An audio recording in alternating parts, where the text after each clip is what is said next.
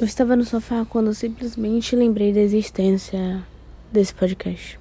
E eu corri pro quarto e pensei, é agora. Eu pensei em vários momentos de fazer o podcast de ano novo, de aniversário.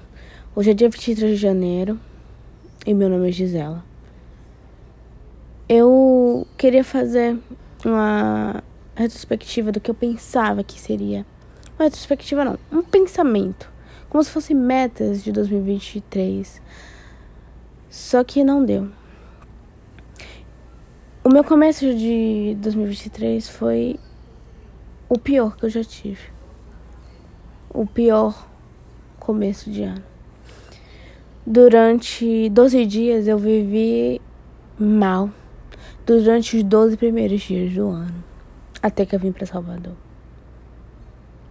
Minha mãe não. Minha mãe me destruiu. É, desde o momento que eu acordei no dia 1 de janeiro e disse Feliz Ano Novo. E tudo começou. Tudo começou como era antes, como sempre foi, como não vai ser para sempre, porque eu não consigo mais viver isso. Eu tive uma crise, o que eu não tinha há muito tempo, e foi horrível. A partir daquele dia eu não consegui dormir. Até vim pra cá, pra Salvador. Não consegui dormir direito. Dormia às cinco, seis da manhã. Ou às vezes nem dormia. Eu me distraía com desenhos animados. Que me enganou por um curto período de tempo. Me enganou de eu perceber que não estava tudo bem eu não dormir. Eu estava sem psicóloga porque era férias de Nai e não tinha ninguém para me dar um bom conselho. E eu só aceitava que a tristeza estava morando em mim de novo. Só que eu, Gisela, não tive a sensação de um ano novo, de um novo começo. Eu não tive a sensação de alegria como muitos.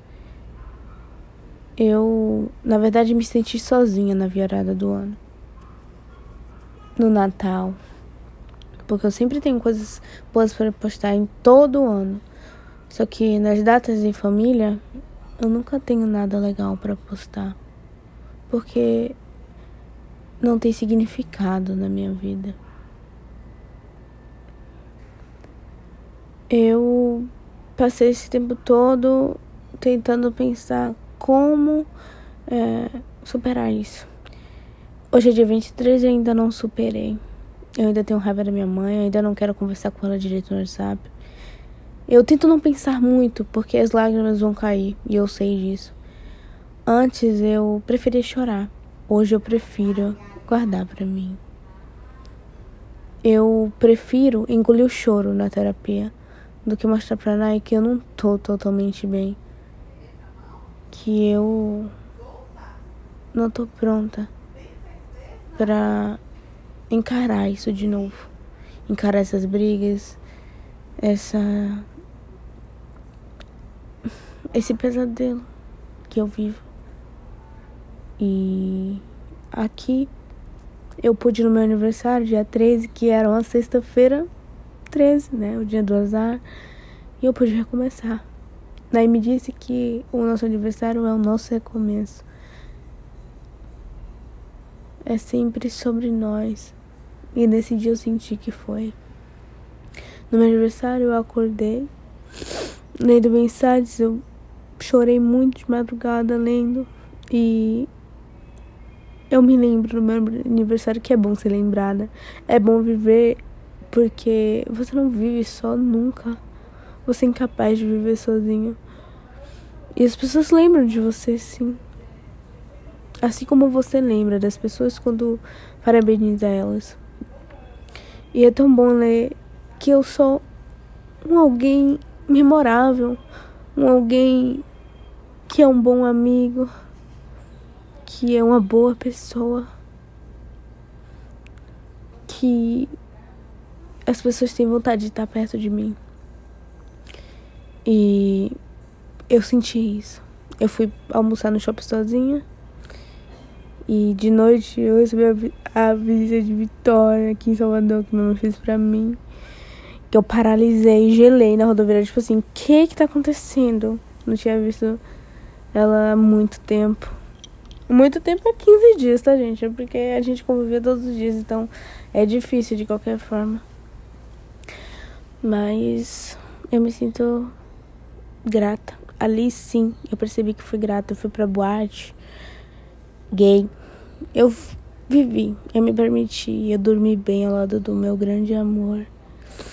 E foi o meu recomeço. E ali eu pude perceber que a minha vida não precisava só ser aquela que eu era já predestinada a ter em São Gonçalo, que ia ter medo de sair, é falar baixo para sua mãe não ouvir o que, que você tá falando, é, se privar de ligar para sua namorada que tá longe, é, estar trancafiada dentro do quarto o dia todo, porque isso sempre foi a minha vontade. É o que me deixa confortável no final. É, é, tudo é o simples fato de odiar existir. É o simples fato de se odiar. Porque tudo que eu falava gerava alguma coisa. Às vezes eu quero que minha mãe sofra. E eu sinto isso. A partir do dia primeiro, tudo mudou. Eu tava na terapia, tava melhorando tanto. Eu conseguia falar com minha mãe e passar bons momentos com ela sem precisar levar tudo que ela dizia pro coração. Mas chega uma hora que dói mais, muito, muito mais. Chega uma hora que não dá para ignorar que aquele alguém te odeia do jeito que você é. Então, eu entendi que não tem como ser melhor. Não tem como a minha convivência com minha mãe ser melhor. É do jeito que é, o jeito horrível que é. Porque não depende só de mim. E eu já tentei milhões de vezes. Eu já pedi a Deus para que isso mudasse. Mas não depende só do meu querer. E eu tiro essa responsabilidade da minha mão. Eu tiro essa responsabilidade que eu preciso amar minha mãe que eu preciso amar minha mãe, que eu preciso aceitar ela do jeito que ela é, que eu preciso tratar ela bem, que eu preciso conversar com ela todos os dias, que eu preciso ouvi-la, que eu preciso dar carinho a ela, porque eu não preciso e porque eu não quero dar. Eu não quero ser a boa filha que é maltratada. Eu quero ser boa para mim, não para minha mãe. Minha mãe não é coitada. Ela é a grande vilã. E aqui eu pude recomeçar o meu ano longe de lá. Eu vou voltar daqui uns dias, mas eu não sinto falta. Não sinto falta da minha casa, não sinto falta dela. Eu sinto falta de amor, que é o meu grande amor, meu bichinho. Mas nada mais. E eu sinto que minha vida não é nem aqui com minha mãe João, nem com minha mãe Rita. Então eu preciso seguir os meus próprios passos. Eu preciso fazer minha vida valer a pena. Porque eu não sou triste porque a minha vida me torna triste, assim, porque tudo em volta de mim se torna um pouco problemático.